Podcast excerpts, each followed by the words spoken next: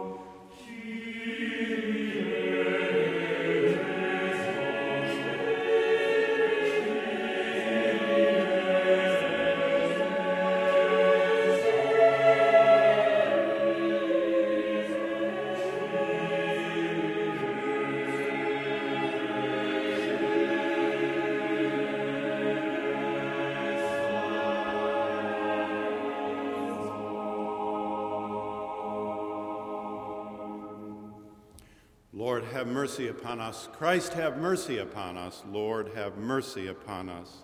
Beloved, hear the good news. If we confess our sins, God, who is faithful and just, will forgive our sins and cleanse us from all unrighteousness. Thanks be to God.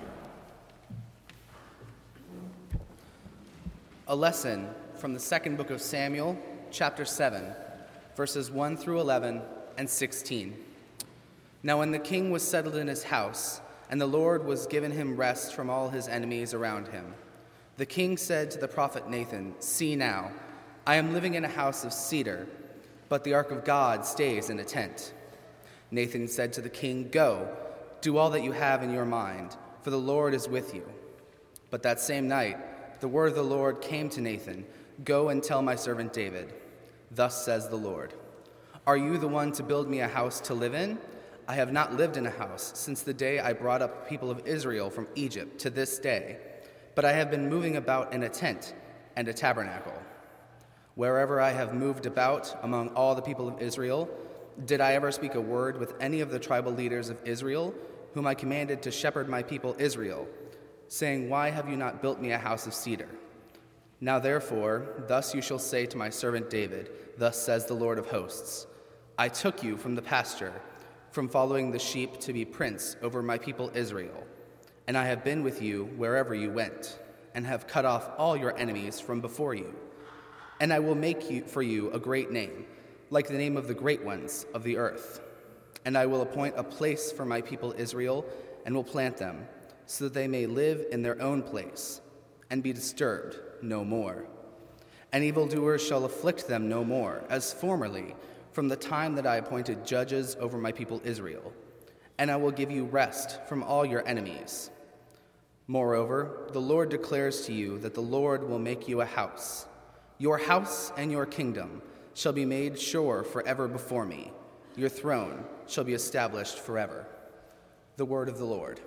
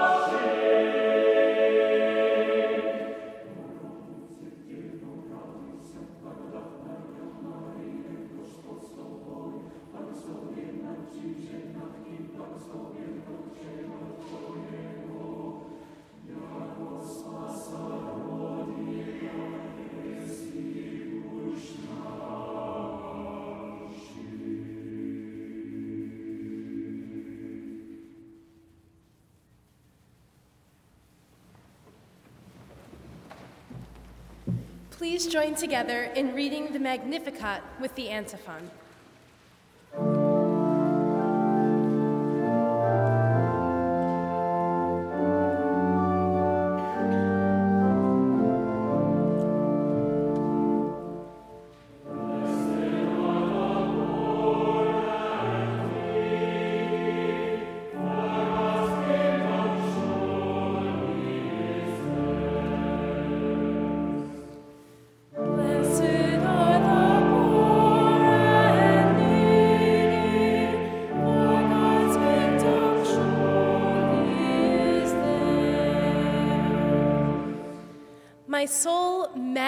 Magnifies the Lord, and my spirit rejoices in God my Savior. For he has looked with favor on the lowliness of his servant. Surely, from now on, all generations will call me blessed. For the mighty one has done great things for me, and holy is God's name. His mercy is for those who fear him from generation to generation. He has shown strength with his arm. He has scattered the proud in the thoughts of their hearts. He has brought down the powerful from their thrones and lifted up the lowly.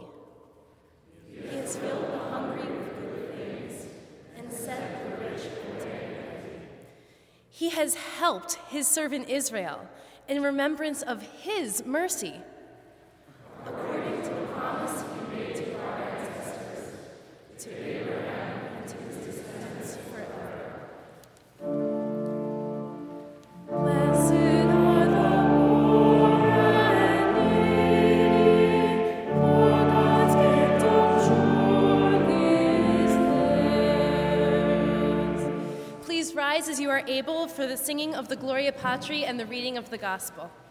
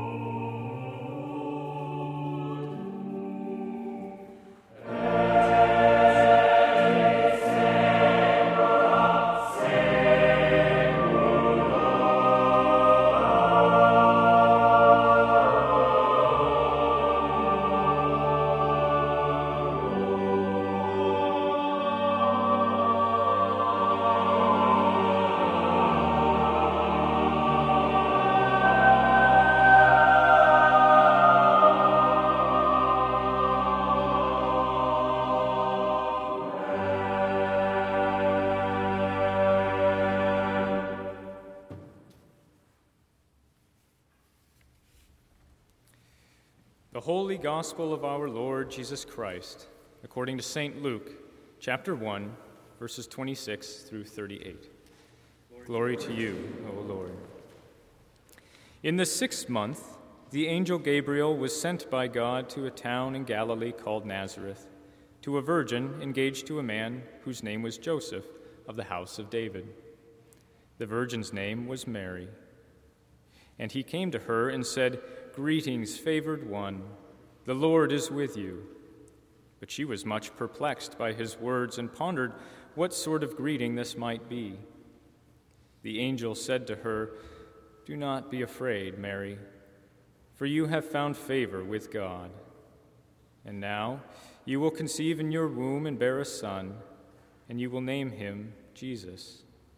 He will be great and will be called Son of the Most High. And the Lord God will give to him the throne of his ancestor David.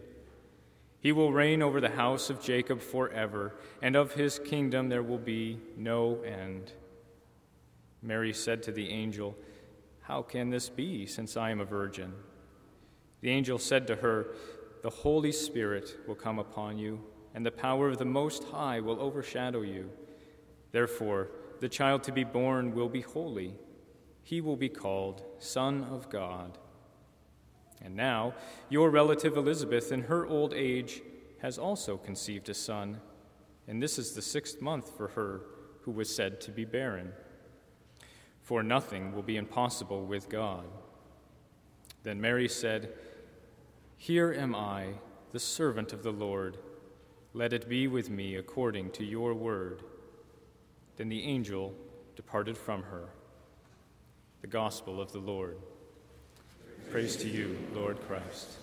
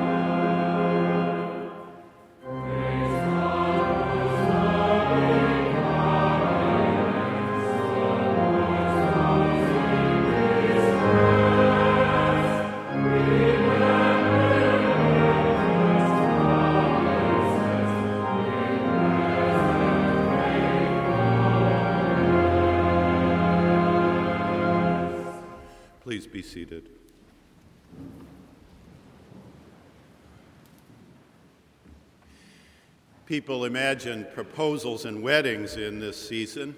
Often the images are of cities, bright lights, jewelry, red dresses, handsome ties, and mink coats. But Samuel tells of a shepherd king raised in the country, taken from the pasture. Mary sings of low estate and filling the hungry with good things, she herself being unexpectedly with child.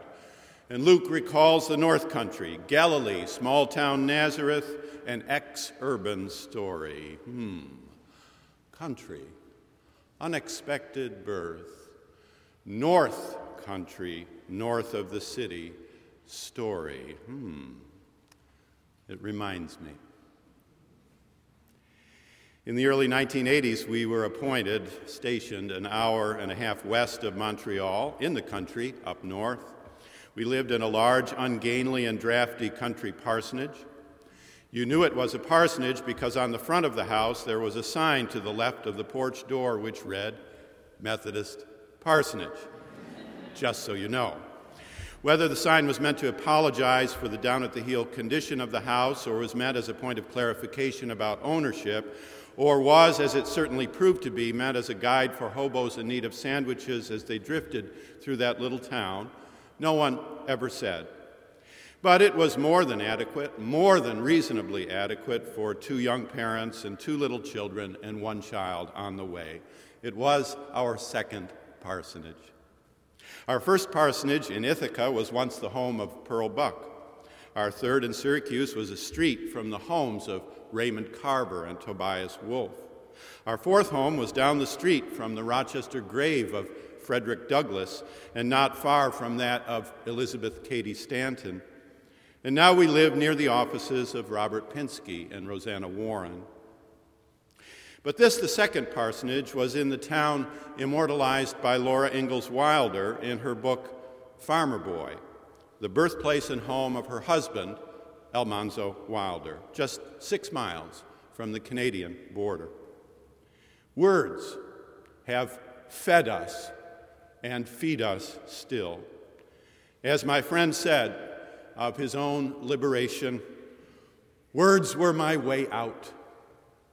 We have no excuses not to scour the earth and the scripture, the heavens, time and place, for words fitly spoken, for they are like apples, apples, apples ripening in the sun.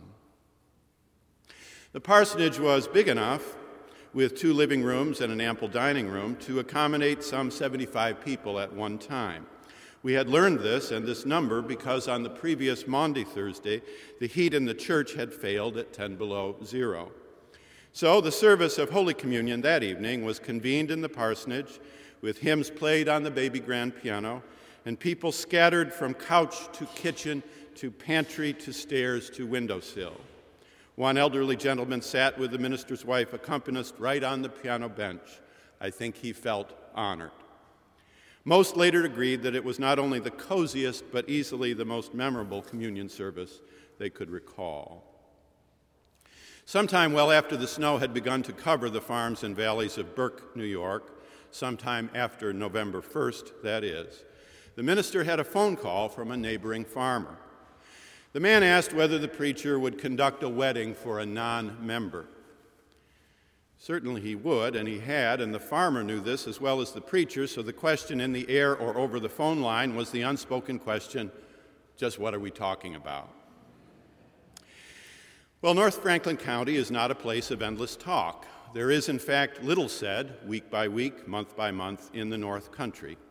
And most there would agree that this is the way things should be, allowing as how most things said don't need saying at all, and those that do need saying need better saying than they mostly get. I personally knew a beautiful young couple, prosperous potato farmers with two children, for three years and never once heard the husband say a single word.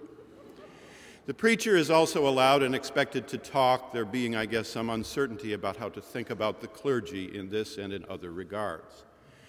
But even so, the briefer the better, if you please, Pastor. Wordless wisdom up north compared favorably with the loquacious knowledge we had known in Ithaca in the days of Carl Sagan and Hans Bethe. Mile by mile, going north, surprisingly, Wisdom, if not knowledge, increased along with kindness. In any event, after a long while of hemming and hawing and not saying, the minister wrangled out of the farmer that the farmer's hired man wanted to get married. Actually, he needed to get married. He wanted to get married, but he also was in a situation where he needed to get married, too. This took the not usually talkative farmer a long while to explain because he did not directly explain what he was trying to explain. Phrases like unexpected circumstance and things moving pretty fast, and sometimes these things happen, and they are really good young folks, were clearly spoken, but their actual footing on planet Earth was hard or not possible to ascertain. Finally, the preacher said simply, Send them up, I'm glad to talk to them. This led to some meetings in the church office on days when the oil furnace was working, and some lumbering, awkward conversation about marriage, and some planning for a service to solemnize their marriage. The couple lived on the farm where the husband worked. They lived in a single wide trailer, which is a trailer exactly half as big as a double wide trailer. Hay bales stuffed around the edges and thankfully covered with much snow for half the year mostly kept the pipes from freezing. Housing was provided for the hired man, just like for the minister, but the trailer was a whole lot smaller and a whole lot more dangerous than the parsonage, at least in most physical ways. Milking at 4 a.m. and 4 p.m. every day and work all day in between every day. You could rent the movie Frozen River and then know quite a bit about this neck of the woods. After, after some talk with his wife that night and receiving the benefit of her genuine generosity and creative kindness, the minister suggested that the couple be married on Christmas Eve day at noon in the parsonage. It would be a small wedding, and as his wife thoughtfully suggested, they could put the children down for nap early and then use the piano, have some refreshments, and make something happy and pretty in and of the moment. The last day of Advent, December 24th, came with a gust of bitter wind, a snow shower, and then a bleak, barely visible sun at midday. A little late, the bride and groom appeared, but their friends who would sign for them, the Empire State being one which requires witnesses other than the clergy, a wise requirement, had somehow not appeared. The three year old daughter could be heard crawling and listening from the top of the stairs. The wind blew and the snow fell. Finally, to make the matter legal, a neighbor lady was invited to come and join the service. She and the minister's wife later signed the license. The minister performed the ceremony. A carol was sung that day in Advent. The three year old would appear and disappear as the service progressed and appeared for good when the cookies were served. Other than the words of the wedding themselves, I do not recall that anything else was said. I refer you to the remarks made some moments ago about the paucity of speech along the great frozen St. Lawrence River. But no words really were needed. The farm wife, young and pregnant, was simply dressed in a light dress. Her smile, her gleaming eyes, her red cheeks, her evident enjoyment of the moment, the home, and the homely setting were a full, epic poem of happy gratitude. And her husband, scrubbed and crammed headlong into a tight black suit and wayward tie, was as dignified, reverent, true, and terrified as any groom at any time in the 600 or so weddings the minister has thus far to this date done. Do you? I do. The three year old's face looked down from the stairs. Do you? I do. The piano played softly, a little meditation. Love came down at Christmas. One loving neighbor, one jubilant three year old, one fairly green preacher, and one creatively generous wife were present to attest to a wedding, a union of hearts and souls on a cold winter day in a forgotten patch of rough land, now some 30 years ago. I can see that piano, taste the cookies, hear the carol, feel the hands, sense the candles as if it were an hour ago. And in some ways, it just was an hour ago. There are a lot of fine and treasured forms of theological learning which one can and must acquire in the six brief semesters of divinity school Moses and Jesus, Paul and John, Augustine and Pelagius, Luther and Erasmus, Wesley and Calvin, Barth and Tillich, Amun of Nitria, the documentary hypothesis, the second aorist, filioque, and the teleological suspension of the ethical. All of these, and all that stands in between, one can and must receive while there is time and freedom to meet and know them. You are digging a deep well from which you will need pure water to drink and share, as over 40 years you preach, and try to slake the thirst of the human soul. The practice of ministry, the privilege of the practice of ministry, however, is learned in the actual doing of ministry on the piano bench, over cookies, in the small living room, at $9,000 a year, in a drafty old manse, with a toddler spying, and a tiny but ever so majestic event declaration of love, till death us do part.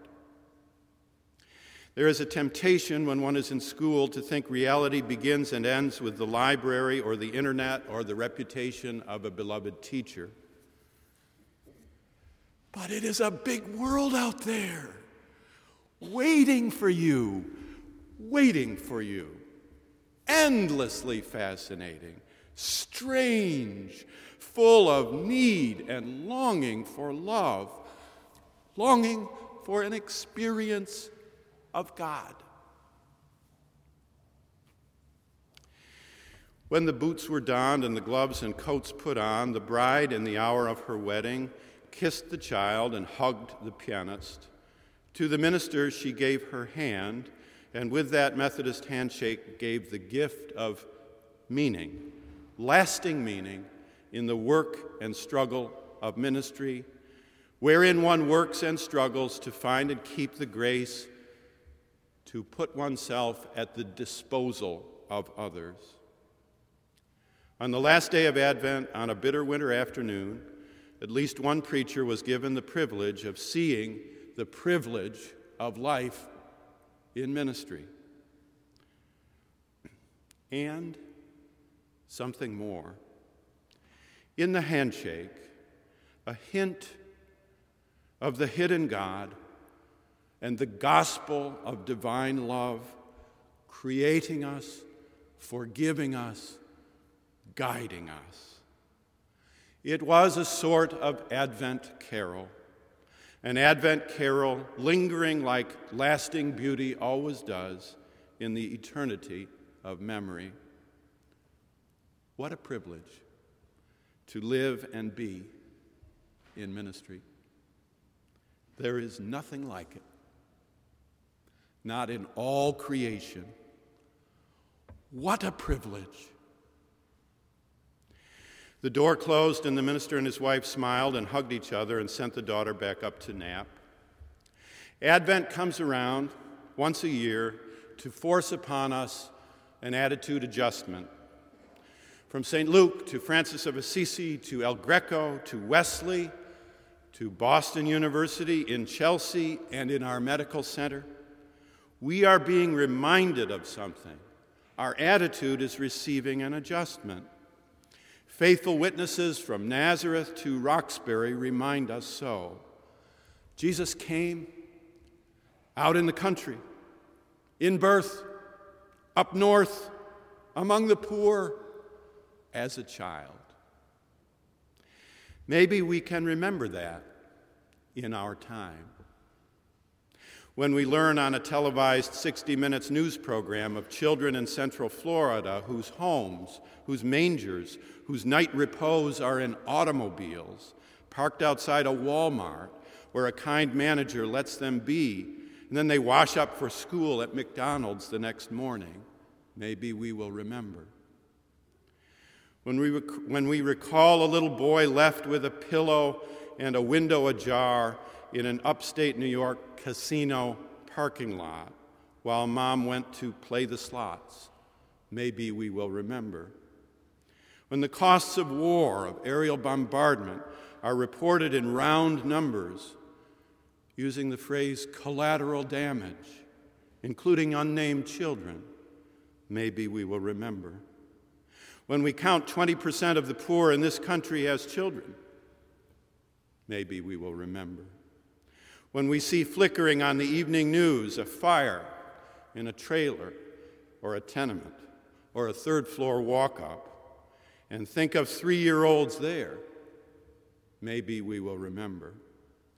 When we strike again the balance of responsibility and compassion, liberty and justice, freedom and grace, and cast our verbal and financial and civic ballots, maybe we will remember. When the preacher says repeatedly, let those who have much not have too much, and those who have little not have too little, maybe we will remember, remember, remember the manner of his advent. Outside, countryside, manger side, north side, far side, a poor, unexpected baby child. Maybe it is t- too much for some to agree that all should have raiment, roof, bedding, safety, a doctor when sick, a teacher when learning, a sacred space that means a safe place. Maybe you would not agree that all might so live.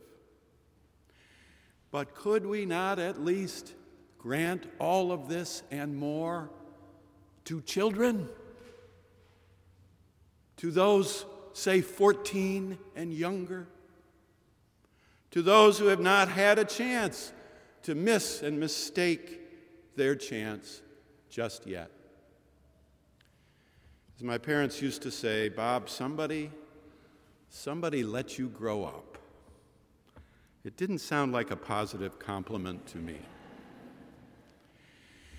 Meanwhile, 30 years ago, in a modest parsonage living room, a knock came again at the door. There stood the groom, gloves off. He had something he had forgotten. He had something he wanted to give. Not to say, but to do. Not to speak, but to act.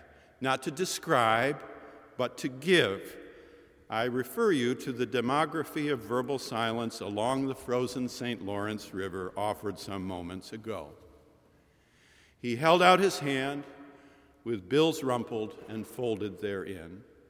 He looked down, and then he looked quickly up at the minister, and he gave me four dollars. He was truly proud to give it, and I was truly proud to receive it. I only wish I had had the sense to put the bills away as a physical reminder of that day and more. As a reminder of the action required of love, the doing, the doing of good. Do you love Jesus? Then you will do something for him. At every turn as we come to Christmas, we are reminded that faith is born in the midst of trouble. Like that little bit of faithfulness, do you? I do, was born on the last day of Advent, so far away and so many years ago. We are reminded of the lowly entrance our Lord makes into life. That night at age three, a little girl sang in the church for the first but not the last time a carol from the countryside, the unexpected side, the north side, whose author is so fittingly unknown. Away in a manger, no crib for a bed, the little Lord Jesus laid down his sweet head. The stars in the bright sky looked down where he lay the little Lord Jesus asleep on the hay. Be near me, Lord Jesus. I ask thee to stay close by me forever and love me, I pray.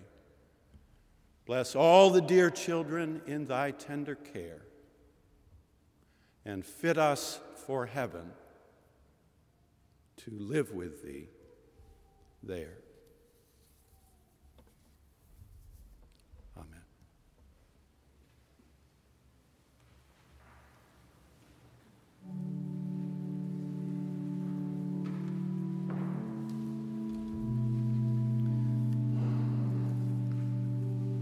We come to the time in our service when we turn our hearts and minds to prayer, and I invite you to remain seated or stand or kneel or come to the communion rail according to your tradition as we join in our call to prayer. Lead me, Lord.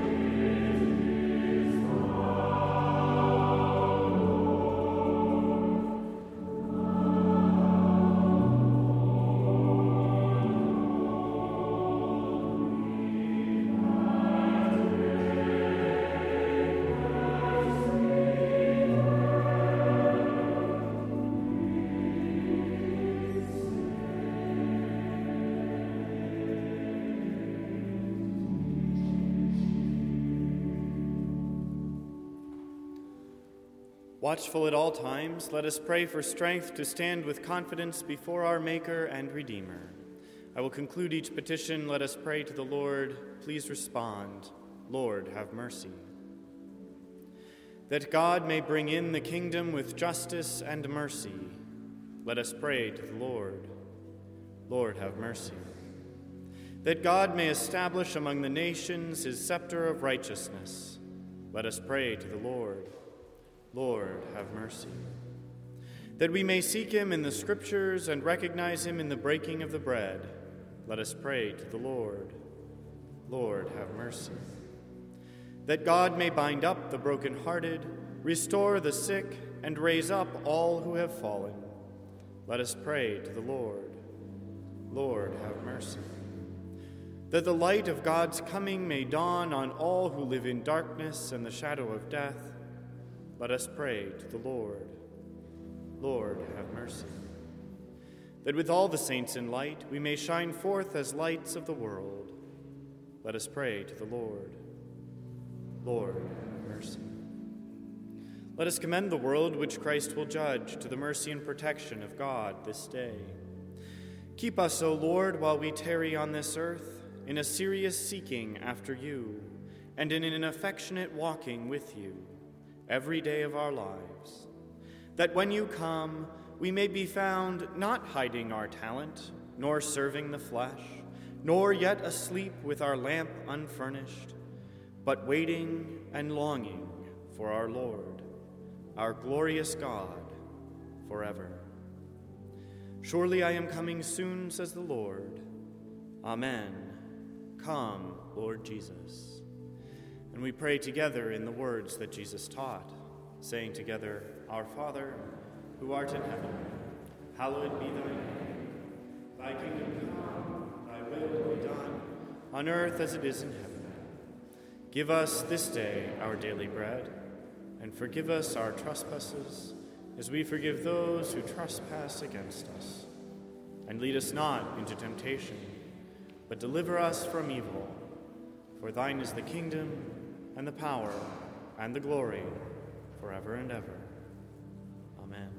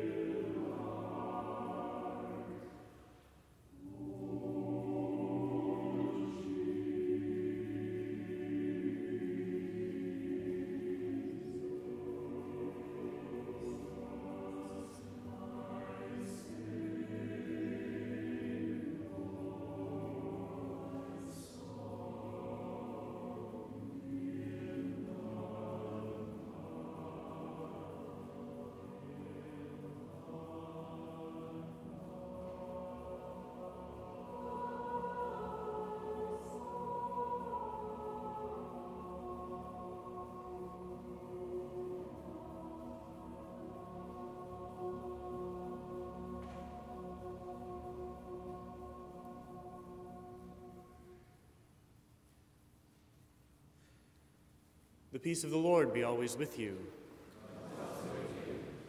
We greet you once again here in the nave of Marsh Chapel and would encourage you to uh, help us get to know you better and so that we can help you get to know one another throughout, better throughout the week by putting your name and contact information in the red books found along the center aisle of each pew and to pass it along to your neighbor so that uh, all, all may be made known. We would remind, uh, remind you this week that following worship, our annual Marsh Families with Children brunch will be held, and whether or not you have made a reservation with, for your family, you are most welcome to attend. As we come to the end of the calendar year, we most gratefully thank our many supporters and donors and encourage all, as you are able, to support the ministry of Marsh Chapel. If you have listened from afar to our services this year and have found them meaningful, please consider a generous gift to support our ongoing work. We would remind you, as always, to keep an eye to the chapel website for all of our ongoing services and activities, as well as the opportunity for online giving. Now walk in love as Christ loves us, an offering and sacrifice to God.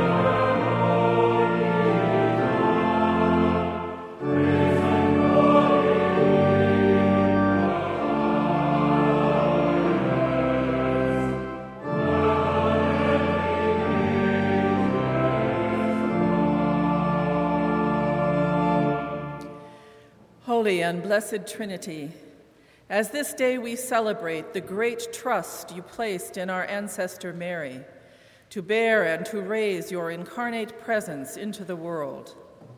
So bless and multiply these our offerings back to you out of all you have entrusted to us, that the giving may become receiving, and the receiving may become giving.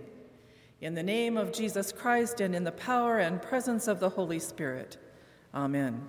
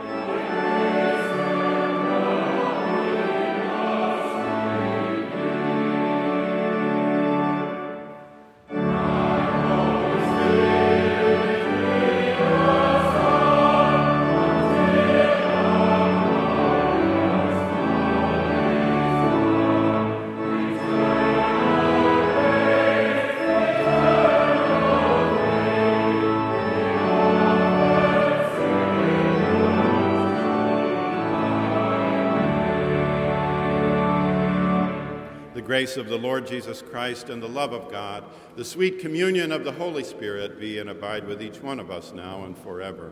Amen.